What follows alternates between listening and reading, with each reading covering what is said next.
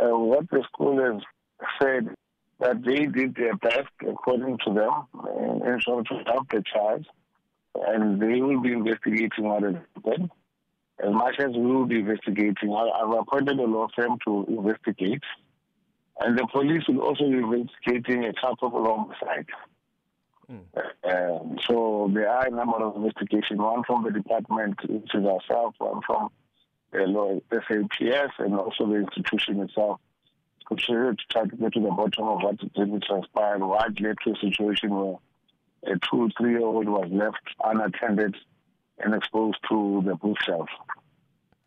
So, by you investigating this issue around culpable homicide, do you feel there was something untoward from the school itself? Uh, I can't say that because obviously evidence will speak.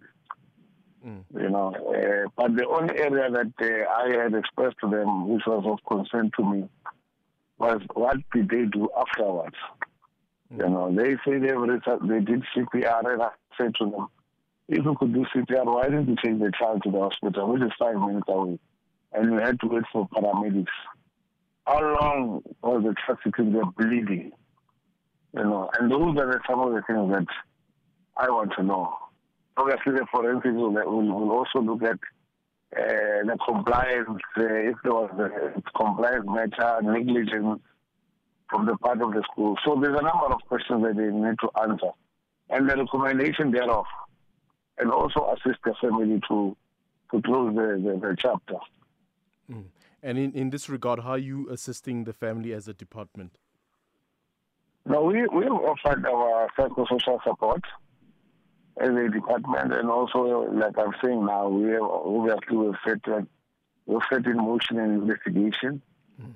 and, and we believe that facts that will come out of the information, out of that particular investigation, should be able to assist the family to really move forward to, to close the, the rather awful and painful period that they're experiencing now. Uh, and if uh, there should be some form of action on anyone, and there should be done whether it's a school, whether it's an individual in the school, there should be some form of action should, that will be taken and that, will, that we intend to implement the resolution thereof. Mm.